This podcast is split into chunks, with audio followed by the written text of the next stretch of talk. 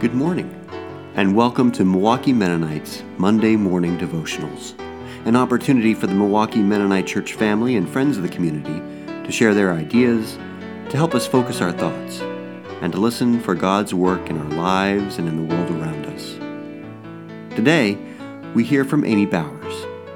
I'm always excited to hear what Amy has to share with us, and today, on the winter solstice, the shortest day and longest night of the year, Amy has a message fitting for this last week of 2020 Advent. Even though it is unlikely that Jesus was born on December 25th, I find it fitting that we celebrate his birth near the winter solstice. There are historical reasons why the date was chosen, of course. The internet tells me that the Romans celebrated the winter solstice as the birthday of the sun, and it was a short leap to make it a celebration of the birth of Jesus, the Son of Righteousness, who brings God's light into the world. Many cultures and peoples have traditional celebrations of the winter, sol- winter solstice, and these festivals often reflect a defiant hope. Gathering to feast through the longest night of the year, celebrating the turning point when days begin to grow longer, even knowing that the coldest and leanest months of the winter still lie ahead. The imperceptible increase in the length of the day, holding the promise of long sunny days and the first fruits of the harvest. I also think it's fitting that in church on the fourth Sunday of Advent, often the Sunday closest to the solstice, we read the Magnificat, Mary's song of praise from Luke's Gospel. Mary speaks of God's saving deeds in the present perfect tense as things that have just now been accomplished. God has shown strength with his arm and has scattered the proud in the thoughts of their hearts. God has brought down the powerful from their thrones and lifted up the lowly. God has filled the hungry with good things and sent the rich away empty. Mary does not speak of things that God will do, or even things that God is currently doing. She speaks of the things that God has done. Mary's situation is precarious in so many ways. A young, unmarried, pregnant girl in a world where people can be executed for adultery. A member of an occupied nation. A poor girl in an un- insignificant town but setting her faith in the plan that God has begun in her, she speaks with confidence of a world yet unborn, a world utterly transformed by the justice and mercy of God.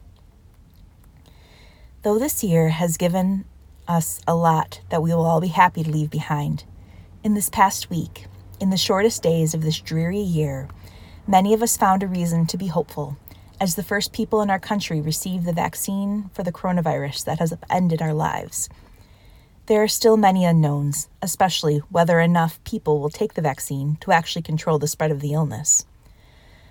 But especially for healthcare workers like my sister in law, who spent the year caring for people who are, gras- who are gasping for breath, receiving their first dose of vaccine is a reason for joy that they've been longing for. Hope, like the knowledge through the cold and hungry days of winter that each day is longer than the last, and that deep within the dark ground, seeds are beginning to sprout. We can build hope on the tiniest things if we can believe that they will grow. There will be one more minute of daylight tomorrow, then another the next day, until the sunlight lasts until late evening, until new shoots sprout from the ground and trees again bear fruit. A child is born to an unwed mother and though powerful people seek to kill him from the moment of his birth, he survives. A few strands of RNA are injected into the arm of an exhausted nurse, sparking hope that we might soon see the end of the threat from this disease that has killed more than 300,000 people in our country. Our hopes can seem foolish, and they can be dashed in an instant. And in the time of COVID, when our hope rests on whether human beings will make unselfish choices for the good of their neighbors, it seems especially precarious. We still have a long winter ahead. But today, my amazing, constantly stressed out sister in law gleefully posted an image of her vaccine record on Facebook. And I know that tomorrow will be a minute longer than today. Thank you, Amy. If you have a devotional to share with us, a thought, a poem, a song, Whatever you think would be helpful for us to briefly hear on a Monday morning, please let me know. We'd love to hear from you. Now, a blessing as you go. On this day, that marks the longest absence of sunlight in the year. As this season of waiting and expectation for Christ's birth draws to an end, when many feel the heaviness of life, memory, and emotions, instead of joy and excitement in this season. May you remember the joy of an expectant mother two millennia ago. May you feel the presence of all the saints that have come before, who have also experienced this absence of light.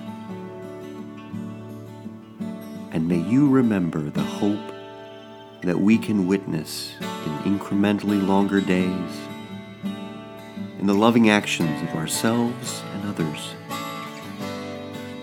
and in the story of a virgin birth that we wait again to witness. May you hold on to this hope and remember this love. Amen. Milwaukee Mennonites Monday Morning Devotional was created for Milwaukee Mennonite Church. Thanks again to Amy for sharing this week and to Connie Johnson Evers for the intro music from her hymn More Than You Know, and David Stolpe for the outro music from his piece Threshold. And thank you for listening. Blessings to you and yours this last week of Advent.